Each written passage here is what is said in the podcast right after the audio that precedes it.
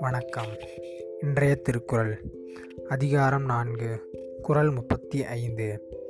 அழுக்காறு அவ்வா வெகுளி இன்னா சொல் நான்கும் இழுக்கா இயன்ற தரம் விளக்கம் பொறாமை பேராசை பொங்கும் கோபம் புண்படுத்தும் சொல் ஆகிய நான்கும் அறவழிக்கு பொருந்தாதவைகளாகும்.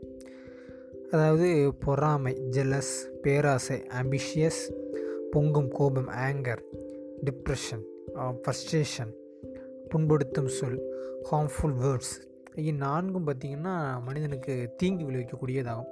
இது வந்து அறத்துக்கும் பொருந்தாதவே ஆகும். அப்போ இந்த நான்கு இல்லாமல் இருந்தால் தான் மனிதனால் நன் ஒரு நிம்மதியான ஒரு நன்மையான வாழ்க்கையை பெற முடியும். மேலும் அறம் அப்படிங்கிற ஒரு செயலையே நம்மளால் செய்ய முடியும் அனுபவிக்க முடியும். ஆக இந்த நான்கையும் நம்ம விட்டு ஒழித்து நல்லபடியாக வாழணும்னு திருக்குறள் சொல்கிறது. சரியா? தேங்க்யூ